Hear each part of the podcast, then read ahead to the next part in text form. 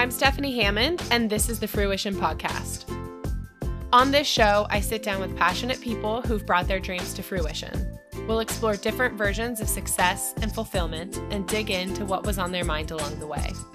With these conversations, I hope we can all expand our sense of possibility. And who knows, maybe hearing their stories will inspire you to take action on yours. Welcome back. This episode's fun because we're switching it up a little bit. Normally, I talk a lot about career because it makes up most of the hours in your life. So, if you're not happy in your career, you're probably feeling pretty frustrated.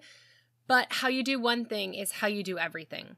So, if you're needing to see a change in your life, you can also start somewhere else. It doesn't have to be career. You can kind of build up to that. So, you could start with your health or your habits or your beliefs Today, we're talking to a friend of mine, Sierra, who's taken tremendous action in her life these past few years. We talk about her move to Austin, her year of sobriety, and the value we both have found from ruthlessly editing our lives in everything from the physical to the social.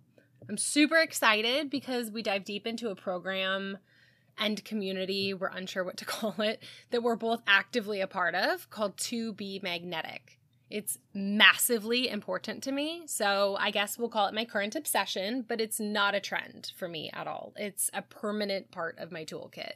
We describe what it is and how it works in the episode, but long story short, it's it's basically a structured collection of meditations that use hypnotherapy to tap into your subconscious so that you can understand the beliefs that are coming up that drive your thoughts, your emotions, your actions this work has been profound in understanding myself and my patterns and in raising my self worth. So I would absolutely recommend it to everybody.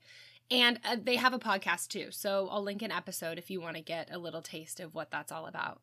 To be honest, it feels pretty vulnerable to talk about because this work's a deep dive into the brightest, but very much also the darkest aspects of yourself and we both share some of our learnings, our ahas, and our transformations. But um, it's all in the spirit of hopefully helping you to live your best life. So if it turns one of you on to looking deeper within yourselves, then it's worth it. So let me know if you have any thoughts on our conversation on my latest post at Path to Fruition on Instagram or TikTok. And please tap the five stars wherever you're listening. You shouldn't have to log in, so it's just a quick little tap and it would mean the world to me. Oh, and also, this is the first episode that I'm going to put up on YouTube. So if you're into that and you want to watch, then just search the Fruition Podcast on youtube.com. And I'll obviously link that in the show notes as well. Okay, have a fabulous day. Hello, Sierra. Welcome Hi. to the Fruition Podcast. Hey. Thank you. I'm so happy to be here. I'm so excited to talk about all the things. Yes. Remember that morning that we both, you wake up earlier than me. and um, we both went for a walk, and I was like trailing you by like 200 feet. And we were both like doing our meditations or just like our reflections. Yep. And I was like 200 feet behind you, like of course she's right in front of me. Of course we're on our solo walks on Saturday morning, like staring up at the trees. And at one point you stopped and you like put your hand on a big tree trunk and I was like, I love this girl. Oh my god. She is so my type of person. that definitely tracks. I'm always like picking up feathers. I like came like roommate the other day was like picking them up and I was like, I don't know. I'm like a small child. I'm always like picking up random like uh, like nature objects to like collect and put on like small altars. But yeah. yeah, we were in Santa Barbara, so it was so beautiful like to just walk around that place. I was like, what is happening? Yes. Mm. Okay, so we were both visiting Santa Barbara, but neither of us lived there, even though I was considering it for a second. so, just tell us a little bit about yourself. Where do you live right now? And yeah. where are you from? When did you move? Yeah. So I am currently in Austin, Texas. I moved to Austin, Texas at the end of last year. So, like, end of October, beginning of November. Prior to that, I was in Colorado, which I wasn't born in, but I was raised in from the time that I was like three. So I grew up in Boulder, Colorado. And that's where I met Miss Melanie, who is our connected friend, and bopped around, like traveled a bunch when like growing up, but I had never left. So at the beginning of last year, I was like, it's time. I was like, it's really time. So over the course of 2022, I kind of committed to a plan to get me to Austin, Texas. So yeah, here I am now, loving it. It's real hot right now. We are in three digit degrees no. a lot of the days. Yeah. Oh yeah. Gross. Are, oh it's like it's like the opposite. Like I wanted to leave Colorado and skirt winter because I was just I I grew up a skier. I respect it, but I was tired of being cold. And yeah. so, but it's funny because in these really hot places like Texas or Arizona, it's like flip flopped. Like you spend most of your time inside in the summer, but it's oh a cool God. place. It's a really cool place. I feel very grateful. The best way I can describe Austin is like it is a city of makers. Like mm. it is so art like artistic in so many different ways and it's far more diverse than I thought it was going to be, which really filled me up. Um, that's definitely what I was looking for in a move. And so you're in this kind of experimental phase, but you're being very intentional with mm. where you're going, why you're going there, why you want these different types of experiences. So I want to flip my normal structure of these conversations on its head and I want to hear about your vision for yourself now. Where are you kind of tracking for the next couple years? Actually, longer term. Just let's talk about your magnetic self. I don't know if you're yeah. doing the challenge at all. We'll talk about that I in a am. second, but it's probably fresh in your mind. So let's yeah. just tell us about who is your magnetic self and not like where do you see yourself in five years, but like how do you envision yourself feeling, and maybe what are the things that you think will be a part of your day to day life? Yeah. So magnetic self, which is so funny because it's like uh, coming up in the challenge, which we'll obviously talk about, but I just feel it coming up, coming out everywhere in like community and like universal stuff right now. I feel like a lot of people are having this conversation. So I think it's right on time the my, my magnetic self is one that is completely comfortable in who she is and is willing to pursue a life that is totally in alignment with her creative self and just unapologetic but in the most compassionate way. I think so frequently this word of authenticity gets thrown around and it's kind of become like a lottery word. Everybody's like be authentic do this do that. And for me i just find it interesting to watch people start start to take on certain energies when they say be authentic because they're trying to emulate somebody else who you know really produces authenticity when authenticity is truly about you. It's so unique to each person. By being outspoken doesn't make you authentic unless you're a like you know you are an outspoken person. So it's one of those things that for me my magnetic self is her authentic being. She's just in alignment. She's doing what she wants. For me magnetism and alignment is so much freedom. She's where she wants. My day to day i like to switch it up every day and you know she's working with people um, to give back whether through business or through emotional help. And things like that so yeah she's living life on her own terms to put it in the most succinct way possible yes i love that what are some of the bigger manifestations that you are kind of envisioning for yourself yeah. down the line. Of course, we don't have to attach any timelines to it because we're not in control of the when. I but why not? daily. But what are some of those bigger things that you're looking to? Yeah. So I would really like in the next, I would say, um, I, I would say like in the next three to five years to really pursue um, and start my own business. So that's definitely something that's in the works right now. Um, I would like to be taking a stint in traveling internationally back again. I did that a lot in my early 20s and I just I think there was there was a lot of grief and pain caused by COVID, but I happen to be of the mindset that COVID happened for a reason and it it needed to happen in in some ways in order to basically skyrocket a globalization. I, I love the idea that, you know, living in Austin, Texas, I'm in the same time zone as places in Colombia. And it's like, why don't I just go down and work in Colombia for six months? Because I can. So I see that happening for me. Um, I think partnership is something that I'm really I'm I'm ready to get back into um, in the next you know in the next few seasons.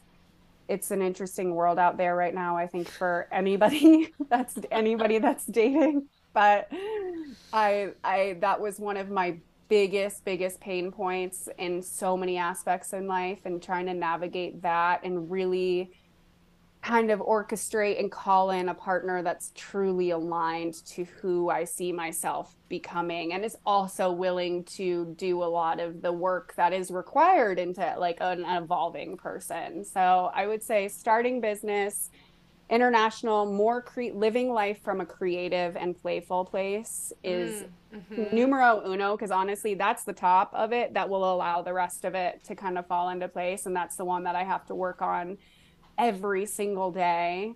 And so many of my things in my design whether it's like i don't know if any of your listeners are into like human design or gene keys and things like that but so much of that plays to like i'm literally supposed to play like i think my gene key is gene key 14 and how it's described is like don't put like money first feel joy and then you'll make more money. I was like yeah. okay. Done. like, I was like, perfect. Sounds so, good to me. sounds great, but how do I get there? Are so, you a generator or no? Are you? i I'm a projector. Yeah, yeah. Right. I'm that's a projector. Right. I am a one three projector. So, um, and one threes are basically experiment. Like all we do is experiment, like mm. consistently. Um, is and then we're supposed to talk about our lived experience, or maybe not talk about it, but express it share in some it, capacity. Yeah. Share it. Mm. Yes so yeah i would say those are my those are my top things that i'm really calling in that i think will help build for the most like aligned authentic version of yeah. myself yeah, play is one of the words in my authentic code because the more mm. that I can allow myself to play, which I'm really good at it, I just don't allow myself to do it that often, right. or I'll like trick myself into thinking that work is play. I'm like, oh yeah, that was play. Yeah. right. it wasn't real, real play, and yeah. it's it's I I'd say that that's probably one of my hot takes, I guess, but I just have come to firmly believe that the more fun that I have and the more I can play, the more everybody around me benefits, obviously, including myself, because it genuinely brings out this whole other layer of creativity that I cannot access if I'm mm. in my mm. regimented, structured mode. And yeah. it eventually I go back to that mode too. And then I get so much done. I can act on the creativity that kind of bubbled up during that time of play. And so it's, I mean, the idea for this podcast came out of a full week of play, you know, oh. and I just allowed myself to stop and rest. And when I tune into my body, I get out of my head. And when I'm in my body and not in my head, that's when all those ideas come mm. out. And then mm. that's, that's when you can create something and then build something. So play is huge. And that's yes. such, it's such a good word too, because like if you're trying to be more creative and you're trying methods to come up with ideas, I just think that it backfires. You get into your monkey brain and you spin in circles, you know? Right. Like there's nothing up there. And right. play, like we know how to play. All of us know how to play. And so yes. it's it's interesting to just start to believe that that word is the key. It's like the answer for me at least. It might yeah. not be for everyone. I mean, I know that with human design, everyone has their different paths and mm-hmm. methods, but definitely for me, I align with you on that. Play is so, so, so big. Yes. And what you said about, you know, when you feel like you're doing it, it I mean, you do, you give people a permission slip. And that's why. Yes. This this quote unquote work is so important to do it, not because of the things you obtain or the things you achieve, but like people don't understand when you choose to live in alignment, you are literally reflecting back to anybody else around you that they are able to do the same thing and making it okay for people to do exactly what it is that they want to do. Yeah. So that's just like pivotal. So like the playful aspect it is because yeah. I think so much of life and it's been so heavy i think universally for the last few years it's like you're supposed to feel joy in this life and i mm-hmm. know it can get hard for so many different reasons but yeah prioritizing joy and not feeling afraid that's where a lot of my work has lied i've like literally i'll sit there and i will feel scared to feel joy because i know that it's like something that's going to get taken away brene brown does a lot of different talks around that and i think she does a really great job of encompassing the importance of joy and the like the space it should hold in your life. Mm. And we all enjoy different things. And I don't know if you um, if you follow Jenna Zoe. Yes. Oh yeah. Of, okay. Okay. Yeah. Yeah. So, yeah. um, I mean, I should have guessed that. No. no. but I mean, she always says that we enjoy different things because we're meant to pursue those things that we mm. enjoy because that is our key. That's the thing that we are here to bring and the arena that we're meant to be in. So, like, one person yes. might enjoy writing. I mm. do not you know so like go write it'll bring you joy and then maybe you write a book maybe you write a play who knows but that's that's your key so like follow your joy i know it's yes. yeah it's so I that is everywhere. That's like on the boards at Home Goods. Like follow your joy, you know. But it's right. like I really think that it's such a hidden secret. Like Truly. it is that simple. I think yeah. it is that simple.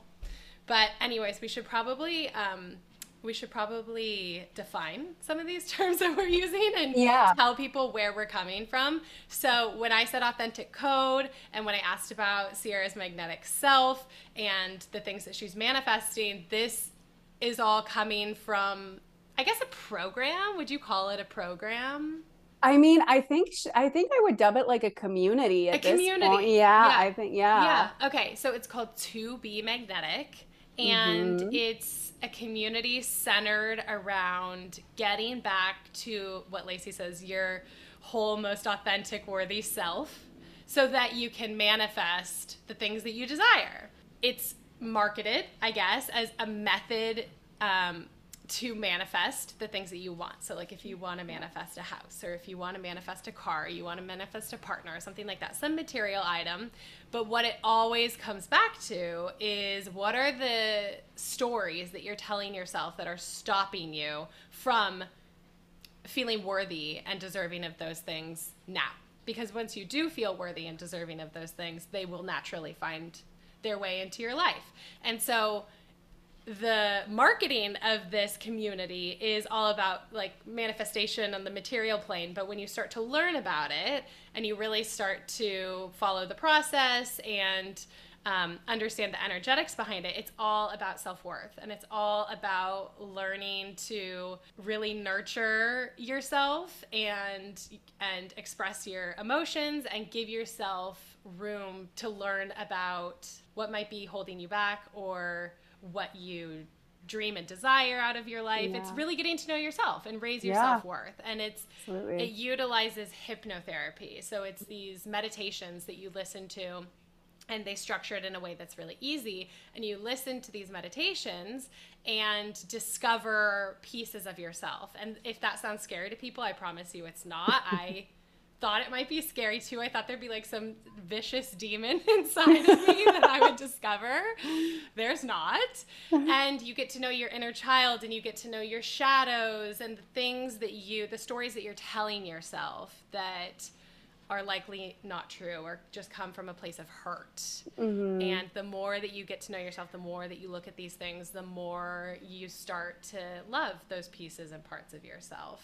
And so I don't know if there's anything that you want to add to that. You're very eloquent. And oh, also, how I'm, long have you been doing this? Yeah. So I actually found Lacy Phillips through the podcast almost 30 and what i like to joke and say is like between lacy phillips almost 30 and jenna zoe like i was raised by them my like late like you know i think that, in- nothing no truer words have ever been spoken quite literally. Wow yes. Because i mean i think you know we have you know parents or whomever raised you or if you raised yourself you know up until a, a certain point and then you leave whatever you considered to be home whether in some usually time frame somewhere between sometimes for people it's 16 upwards of like in you know 21 but then you are kind of responsible for what what we like to call it the tbm work or in a couple other places is reparenting yourself.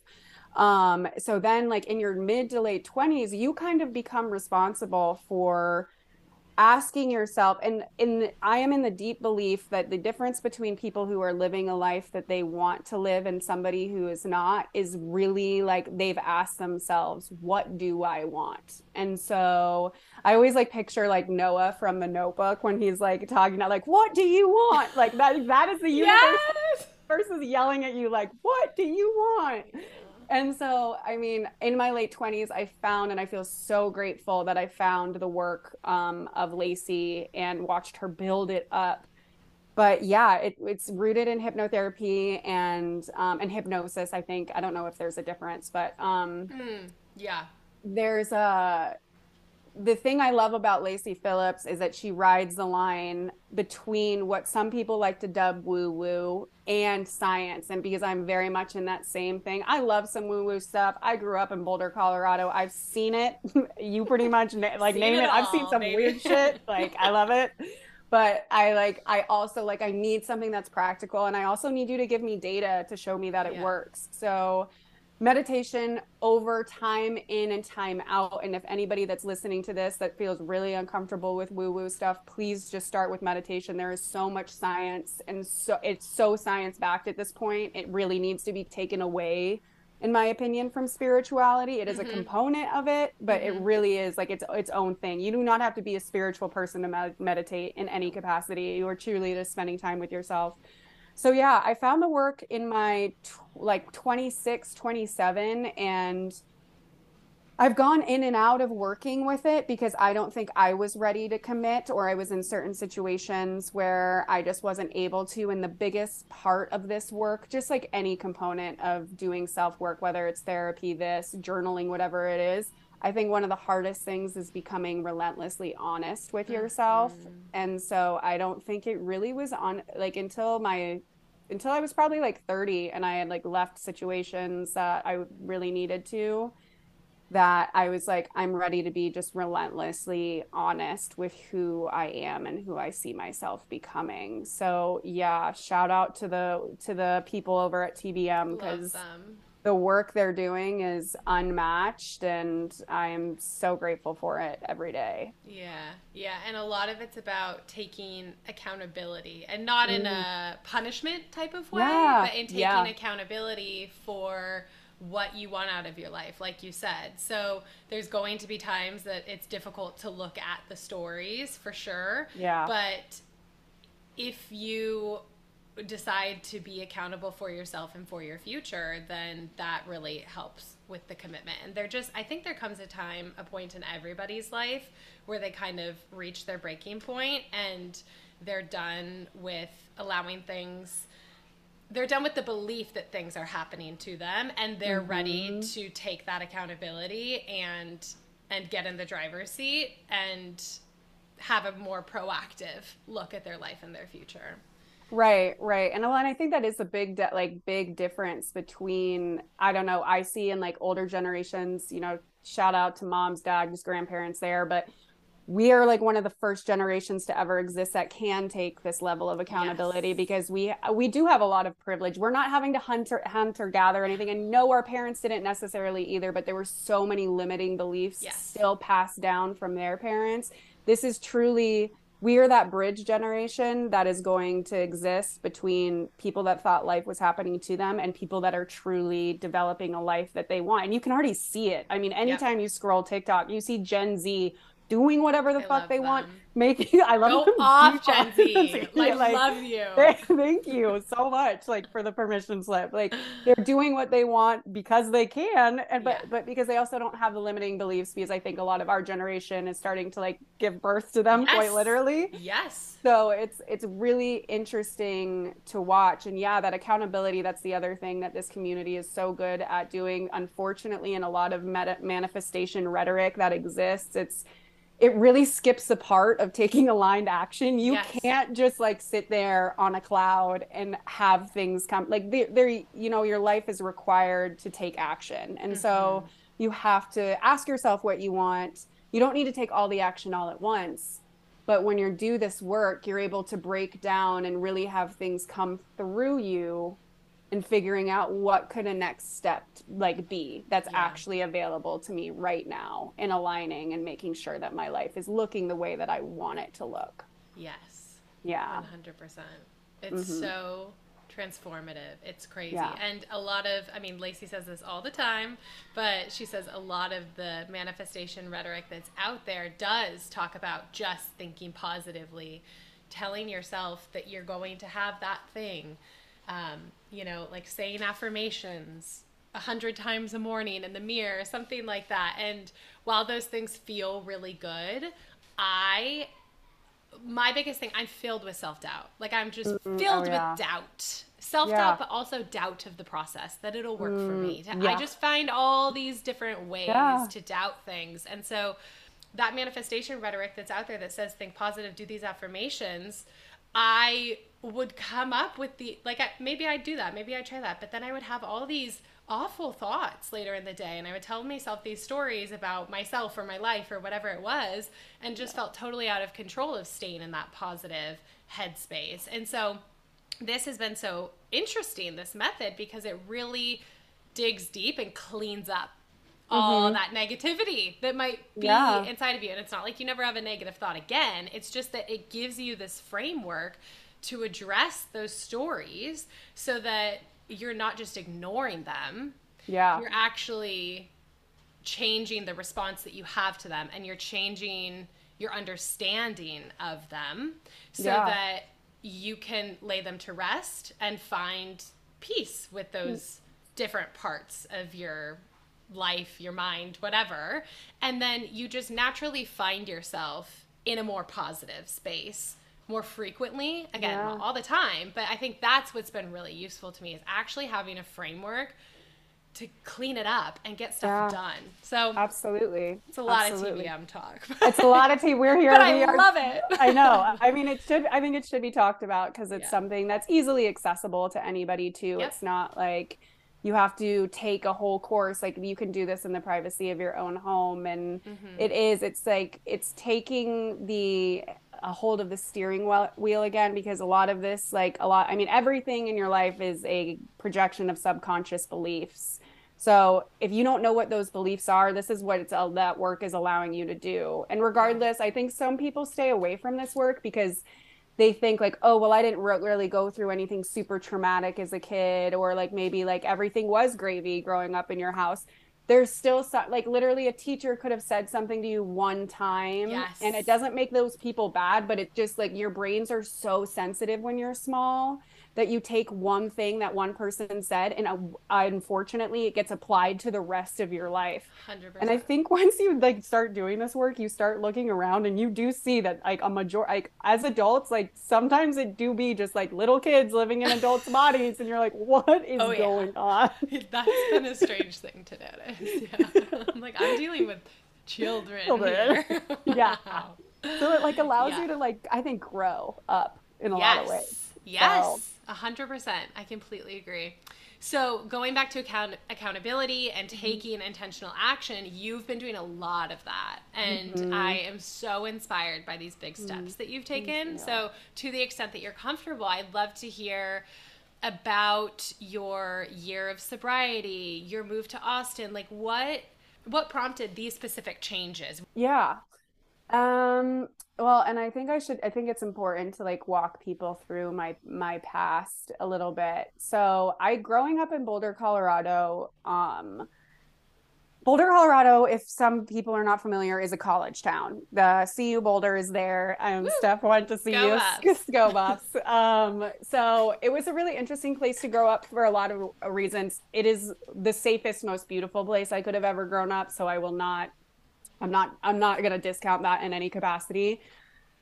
I just had availability and access to a lot of drinking very early on through going to or growing up there.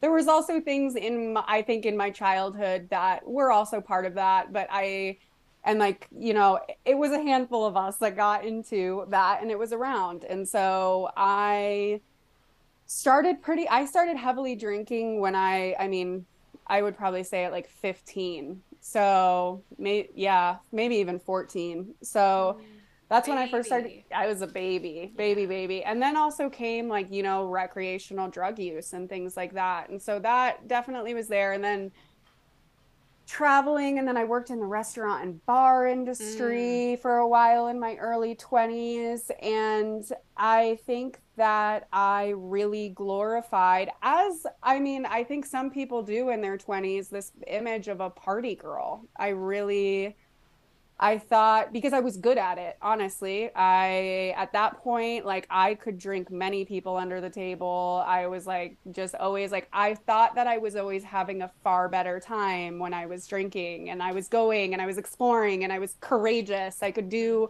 I had no inhibitions at all. Zero negative um inhibitions. So I think it's just important to talk about that and also validate like I know that alcohol comes or consumption of drugs and alcohol, if it does come into your life, comes in at different times. So mine came on pretty early onset. And I also do come from a family of my father is an alcoholic and I was not raised with my father really, but um, I think it's always important to know where you come from in terms of some of the things that run in your lineage as you I don't know, as you explore some of these things, I think it's easier to validate some of like it is going to be a little bit of a different journey. But I did that through my 20s, didn't really, you know, think anything of it. And then in my later 20s, I got into a romantic relationship that was book bookended is putting it lightly. I would think it was the basis of it was drugs and alcohol. Like it was just every single weekend it was heavy drugs, a lot of cocaine use and alcohol. And it just didn't stop. And I had gotten into a very bad car accident in 2017 that I got a, t- a traumatic brain injury from. And that kind of feels like a, a place where alcohol started to affect me differently because prior to that, I never really noticed. But after that, and maybe it was due to combining it with heavy drugs, it just kind of went downhill and it went downhill really quick. I started to see sides of myself that I mean, I guess lived in me, but I had never seen before through a lot of like, I don't know, anger or rage or just irrationality. Like I couldn't, it just felt uncontrollable at this point. And some of this, I will say, was in tandem with the fact that I was in an unhealthy romantic relationship that was based on a lot of insecurity. And that's just going to be gasoline fluid on this type of stuff. It's never going to be good. So I moved through my later 20s and I I decided to leave that relationship when I was 29, at the beginning, I think 29, beginning of 2020. And then I was sober. I, I feel very lucky to say that I have been able to step away from drugs and alcohol because I am not addicted to it. I can still be around it. And I know that's not the case for everybody. I, and I feel very lucky to do that. Um, so I, I mean, I was sober for like six to seven months but that was also helpful because i had like moved back in with my family after i left the relationship and they didn't really have alcohol in the house. And so i and it was covid. So it's like yeah. i couldn't really even go anywhere anyway. And because i was i had moved away from denver at that point and denver was where all my friends were. So that happened. And then slowly during the pandemic i picked up drinking again. And i thought for some reason it was going to change. I thought that because oh i left the unhealthy relationship like i'll be fine to drink now. And it hadn't changed at all unfortunately. Um and then I, I don't know there was just a couple it was this cyclical thing of drinking alcohol spending money i didn't really have at the time saying things that I didn't really want to say. Um, like I would put my body into situations in terms of sleeping with people that I would wake up and I'd be like, well, I really didn't want to, and not to say ev- everything was definitely on my terms, but I just, I, I don't think I would have done it if I was sober. Right. And so I, I was moving through that and I finally in January of this year, I had a final interaction with myself and honestly with another person who I just it brought out a side of me but also made it really apparent because me and this person's relationship was solely based on alcohol. And I was already teetering with the fact that I wanted to step away without from alcohol. And this weekend had was so infused with booze and there was just you know a blow up argument. And I was like I was like I can't do this anymore. Like I can't I can't put myself in this situation. And I also it kind of skyrocketed me into pursuing a community that's not based around alcohol alcohol. Because I think that that is something that our entire generation unfortunately does have to kind of come to terms with is that if you like whatever route but I think that traditional college route there's a lot of drinking and a lot of partying that goes on so it's like a lot of our relationships in that time frame are based around consumption and altering yourself and you know, very long story short, I spent the last over a decade, I guess half my life at that point, altering myself. And mm-hmm. so I was like, I just got kind of, it was kind of out of relentless curiosity. I was like, I will take a year and not drink because, like I said, I feel very fortunate I'm able to do that. And I was like, if I want to go back to drinking, then I'll go back to drinking. But um i was like i just want to know who i am what do i actually like because i don't think i liked some of the people and things that i was doing and not to make any of the people that i had been in that doesn't make them bad it just wasn't aligned mm-hmm. and so i think the further that i've delved into this work I've really it's just made the curiosity heightened of like, okay, who the fuck am I actually? Yeah. Yeah. it's about who you are and yeah. who you think you can become and who you want to become. Yeah. Not, it has nothing to do with other people. It's what yeah. can you access within yourself. Yeah, exactly. Well, and that is so eloquently put because that it was almost came from this place of like I like if I'm going to get competitive, I don't really compete against a lot of people. I like to compete against myself. And for me, I was like what the fuck can I accomplish in yes. one year? Like, what can I get done in one year that I'm not drinking, that my bank account isn't in like inhibited, that my mind isn't inhibited, that like my my entire spiritual being isn't inhibited. I was like, what will I look like at the end of this year that will get me there? And then, you know, tied into my move with Austin, I'm not gonna lie, it has been probably the loneliest season of my life, but it's everything about it has felt necessary. So, because a lot of my friendships have shifted, and only because it's, I don't necessarily have anything in common with those people. Unfortunately, some of them have been lost due to things that were happening with alcohol, and those have been lessons. But it's just, I've, I've just gotten really intentional about asking myself, who do I want to spend time with? How do I want to spend time with those people? Mm-hmm and what life do I want to build right now? Because I just became starkingly aware that if I didn't change anything, my life wasn't going to go in a path that I was going to be building it from. It, it was going to be happening to me because I was perpetuating this feeling of being out of control that was from my childhood, of never feeling in control and it feeling really chaotic.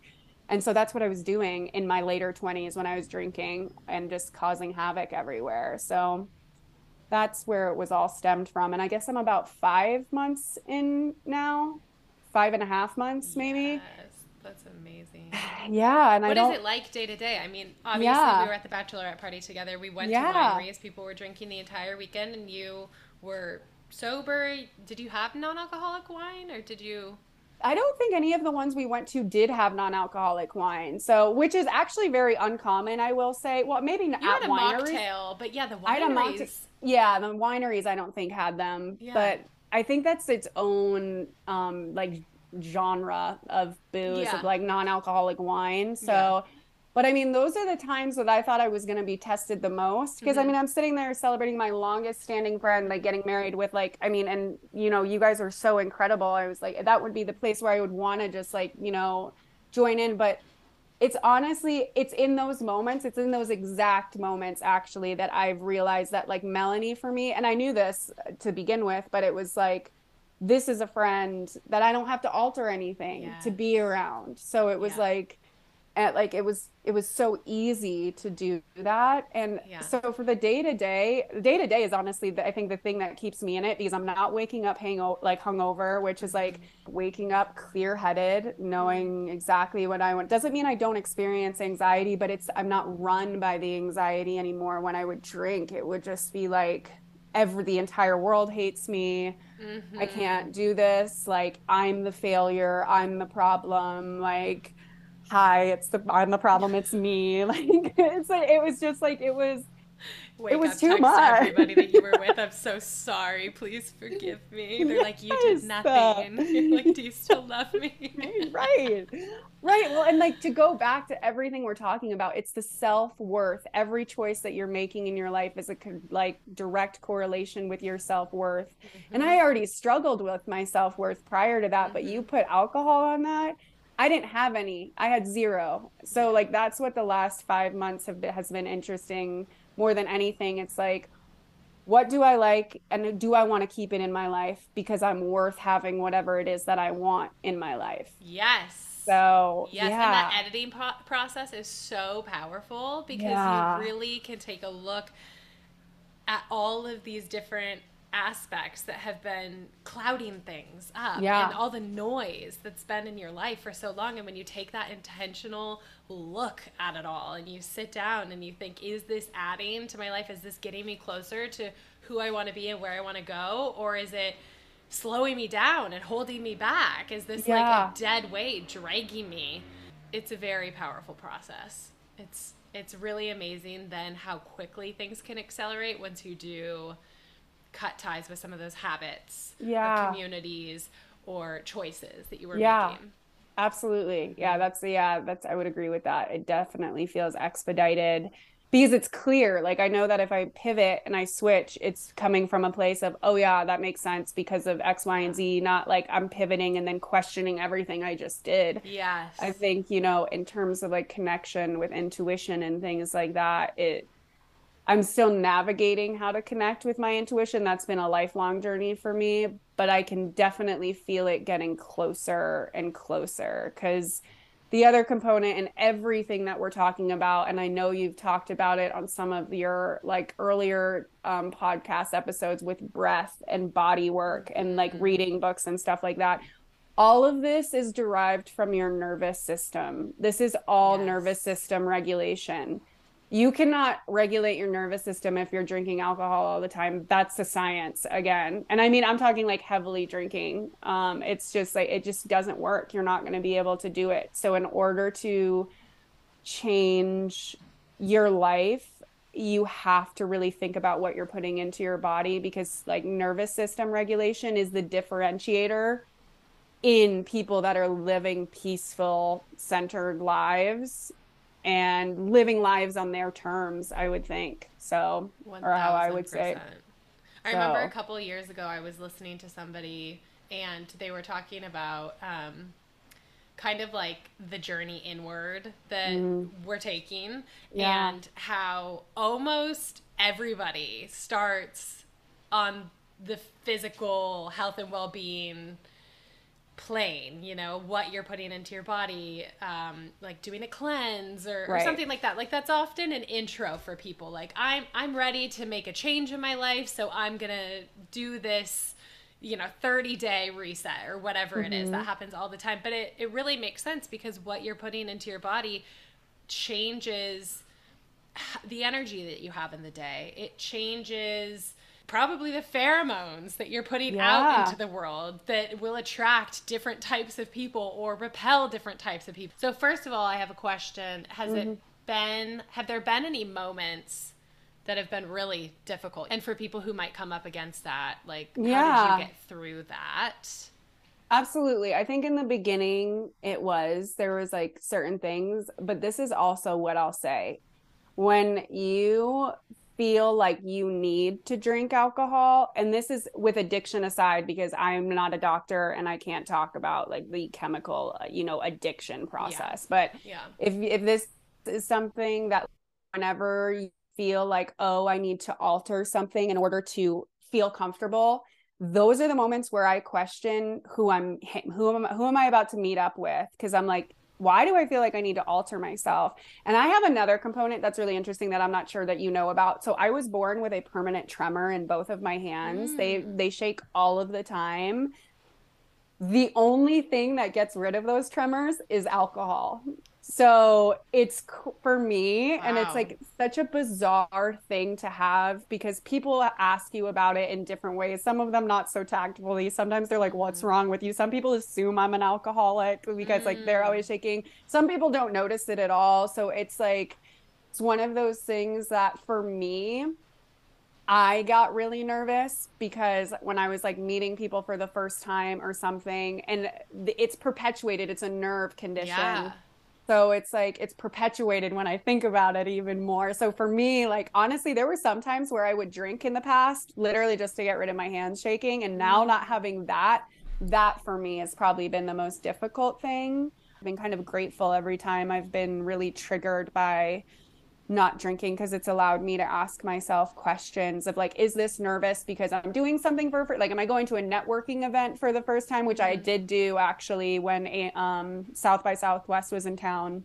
and I was like, oh, I would typically be drinking to calm this, but mm-hmm. it, the, the, you can tell what the nerves are because you're also able to be in your body more. You're like, mm-hmm. I'm nervous mm-hmm. because this is new. I'm not nervous because I don't feel comfortable around these people, you know? Yeah. And all that information is such useful feedback to just yes. like perpetuate this cycle. That's why it accelerates the process because yeah. in all of these instances, you're starting to notice oh, I'm nervous in this situation. Why am I nervous in this situation? Tuck that in your back pocket and with TBM, come back to it later, literally, and yeah. look at it. Like, was there a time that this didn't go the way that I wanted it to? And yes, there are moments where it's just totally natural to be nervous. Like we want yes. to make a good impression, obviously. But then there's situations where it's like, okay, there's no reason that I should be freaking out here. Like, yeah. what's coming up? what's happening in yeah. And then you can look at it and then that is like tremendous growth every time you can take a moment with yourself and reflect on what came up in that situation. And I mean, I'm curious to know how has this five almost six months of sobriety shown up in your life like what changes have you noticed what sort of like have you had any big ahas? I think like most of it has been right like around the self-worth aspect. I think eh, because and then from there being able to feel more confident in the things that i'm saying and the choices that i'm making. Yeah. So i think like it's the clarity. It's the clarity for me dog. Yeah. like i just like it really is. It's just the it's just feeling in my being able to be in my body. And uh, you know i do i suffer from dep- depression and anxiety severely. I choose i i choose not to medicate for it. I prefer to use things for myself such as therapy exercise um, and meditation. So for that it's allowed me to get myself out of a real like um when i'm spinning out in anxiety and pull myself back in um it's allowed me to just be kinder to myself too as i'm navigating. So i think i mean the aha i would i think is like the worth it because as somebody who has suffered from severe severe depression i mean there was times where i didn't like the suicidal ideation in 2021 to 2022 was real. It was not and i think it, i'm very comfortable talking about it at this point because i think it's something that should be spoken about and is far more frequent than a lot of people really understand. So I think my aha moment is like has been like I am supposed to be here and I matter and I'm like, you know, I want to be here. I think that's been Damn. the the biggest I would say like turnarounds. And I'm not I mean, you know, depression and things like that it's a it's a can be a big roller coaster for some people and I validate that but for me it's really allowed kind of like a mental stability for lack of better words of mm. not questioning everything and everything that's going on in my life. That's the aha of a lifetime that you yeah. matter, you're meant to be here. There's a yeah. reason for your existence. I mean, that's huge. Yeah. Good for yeah. you.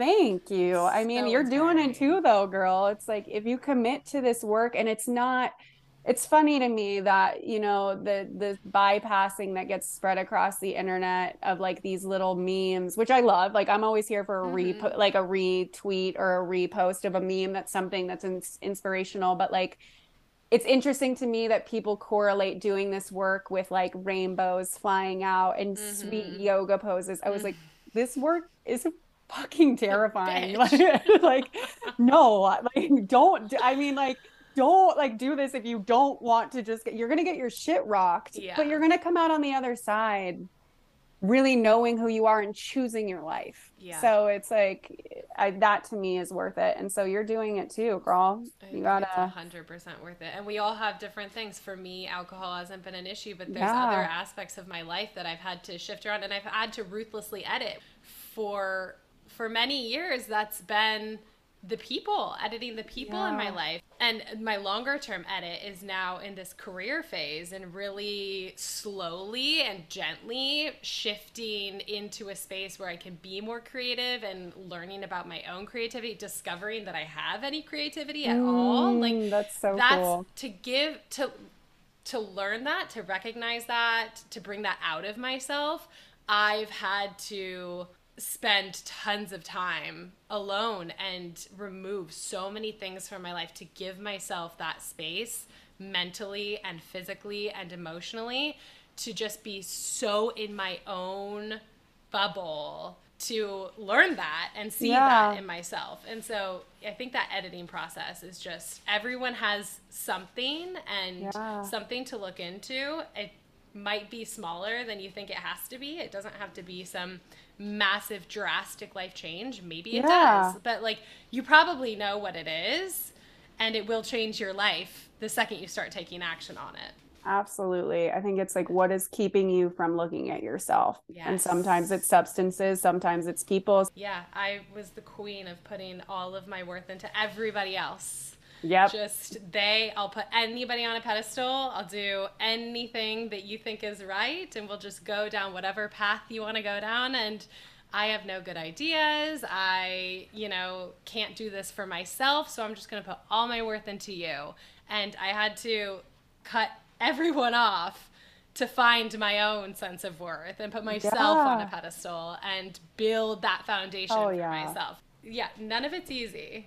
None of it's easy. It's always worth it. It's always worth it. There's yeah. nobody that does any of this that's like, damn it, I wish I wouldn't have done. Like, it's no. just, it's always worth it. And, you know, to validate everything that you just said, there is another component of that in that particular sector that I think is important to talk about, which is being a woman. And I think yeah. that there is like, there's a societal aspect to this. And this is, I'm not going to go down some long road of, you know, like female power because that's not what I'm talking about. I'm talking about people really becoming cognizant of the amount of pressures that have been put on mm. females and like the way that we have been told to live our lives. And we are seeing that change in real time too. Again, shout out Gen Z. We are mm. seeing these women that are these young girls that you can still see are affected by some of like the, you know, misogynistic aspects of our society, but it's a real thing to like to that even to be quiet and be polite and be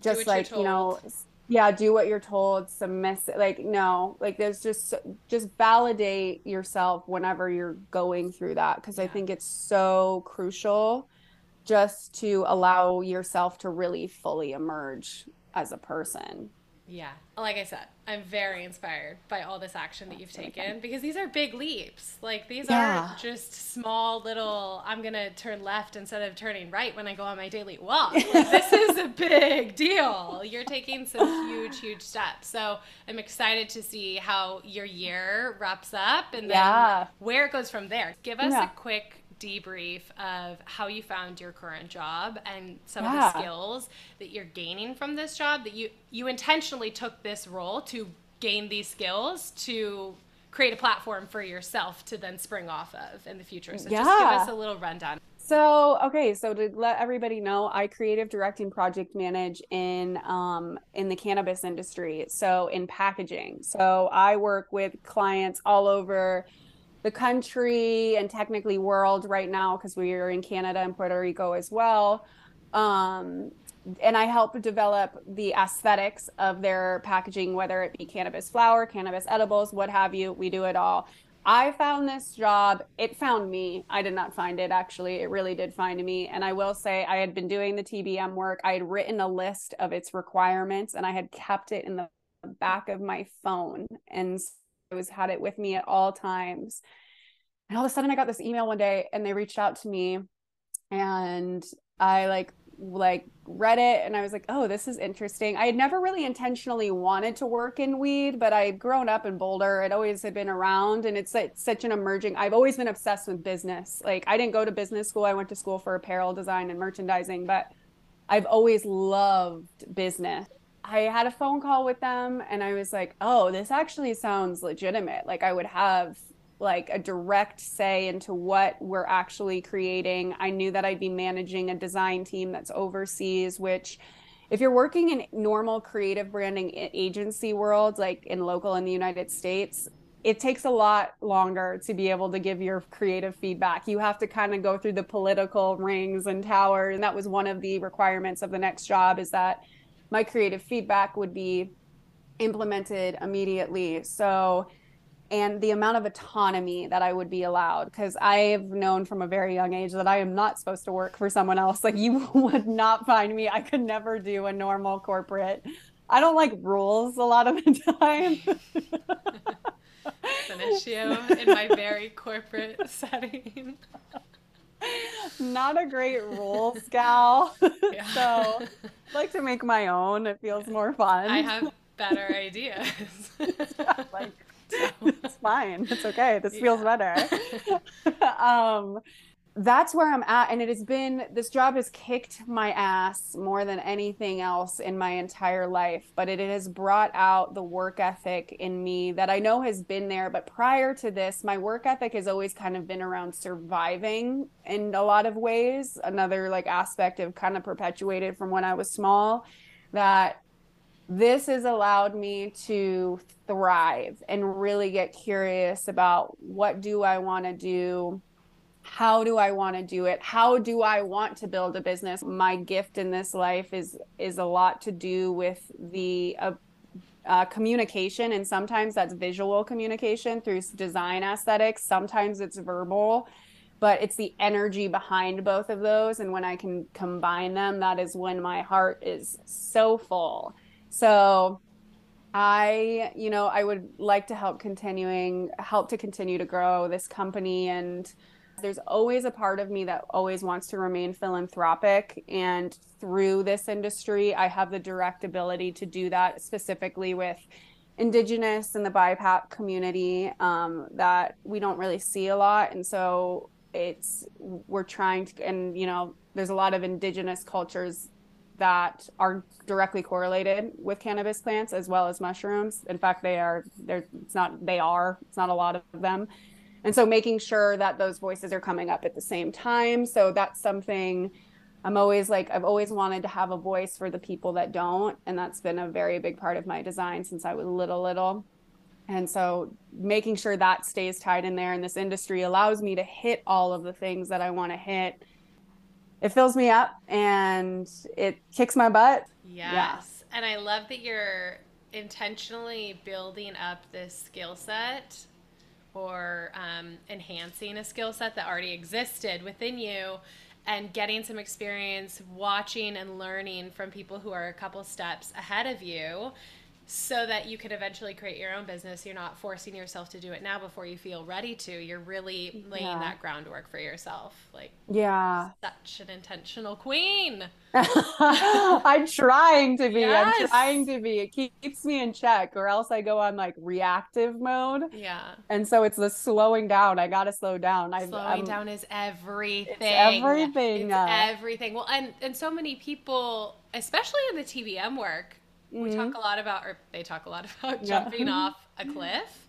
Yeah. In the sense of taking a big action, and mm. it mm-hmm. kind of like increases your your magnetism. Yeah. Um, in the world of manifestation, and so people think that they have to, if they want to start a business, they have to quit their job now and start the business tomorrow. Right. You have to right, take right, right. that big action to really show that they're serious and that they are, you know, grabbing life by the balls, but yeah. there's something to be said for giving yourself the space to do it in a way that feels right for you and to slow down enough to really build up your self-worth and build up the skill set so that when you Yeah. do create that business eventually, which you will, it'll be from a much more stable, secure place Mm-hmm. that will have a lasting impact as opposed Yeah. to a flash in the pan. I tried this thing and it didn't work. I just, you know, threw money at it or threw my time at it and burnt myself out. Like you really Yeah. are being methodical so that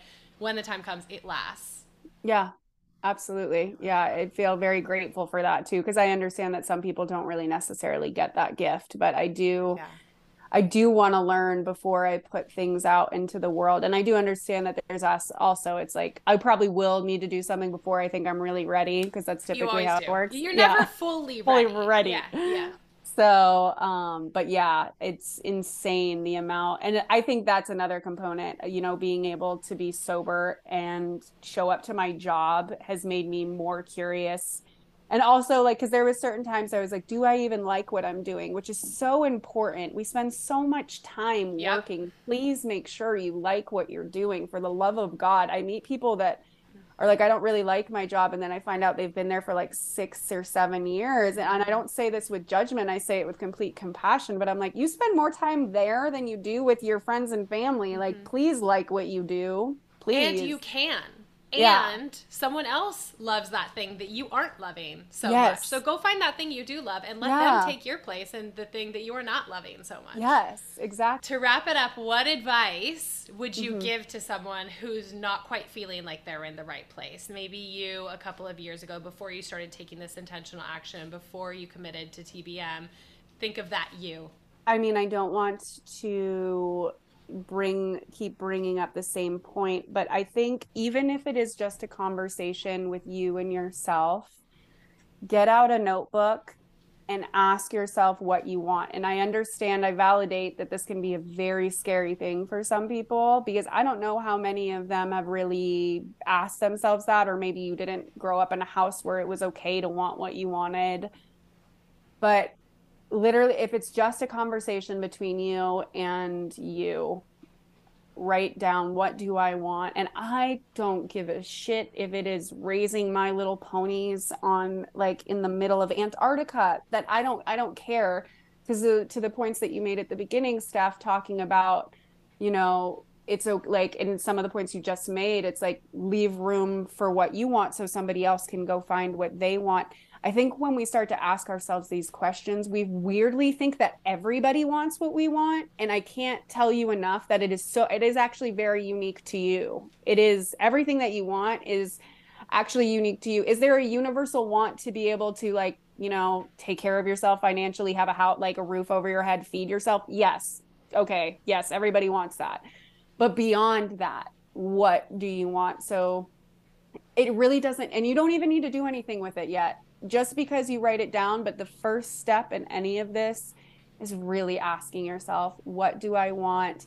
How do i want to feel? If that's an easier question to answer then start there. And for some of you it might be because as far as your human designs and things like that go regardless if you follow or pursue even or even know what the fuck i'm talking about there's part of you that are more designed to be in how you feel than how something looks. So how do you want to feel what do you want it to look like i am a sucker for a vision board like that's Mm. what i do like a lot of the time i think just because i love aesthetics and composition Just get it out of your head and onto paper. Yes, exactly. Well, and some of us are better designed for images. So if that's what it is, is collecting images. Like anytime you see something and again, it like sparks excitement or joy, or you hear something and it sparks excitement and joy. And like another TBM word is an expander, which is basically somebody in in your life that you see in real life it could be on the TV though, could be a celebrity. And it also, and this is the other thing I want to drive home, does not need to be of your gender identification. I have many male expanders. I have um, Jonathan Van Ness, who is a them expander, is one of my expanders in terms of how they live their lives. Like they like find whatever is like exciting to you and just start there then then write it down if Yeah. if what you want feels too scary then just write a list of what's you find exciting in life and then just start remaining curious and continue that curiosity because that's what's going to allow you to expand the list and please do it because we need people living their lives and living what makes them happy and it's definitely not going to look it might be you might be happy being an accountant i hope 100%. you are because i am not and i really need somebody to be happy being an accountant but like i like i I really just think that is the first step and the easiest, I think, in order to start pursuing a life that really lights you up because you also deserve that. You deserve to be lit up. Okay, yeah. where can everyone follow along with you? By the time yeah. this airs, you're going to be back on social media. Another yeah. intentional action. You're taking a social media break, which we love. But when you're back from that, right. What is your handle? Yes, I love a, taking a season off. Um, it is come see something. So it is C O M E S I S O M E S or T H I N something. Love it. At the end there. Yeah, that is where you can find me. And then hoping to kind of follow suit in Mitch Steph's like journey and start my own pod soon. Yes. It's so expansive to watch. It's been incredible. So yeah that's where you can find me and um, please anybody if they have any questions about anything feel free to reach out. I am an open open book sometimes yes you are. Thank you much, so yes. much for your vulnerability. of course. this is a yeah. big deal. I think it's so important but i know it's hard to do. Yeah. So i really really appreciate it. Yeah thank you so so much. I really you know love getting the opportunity. It's important that these conversations go out in the world and people are hearing them and we're having them. So thank you. It's such a gift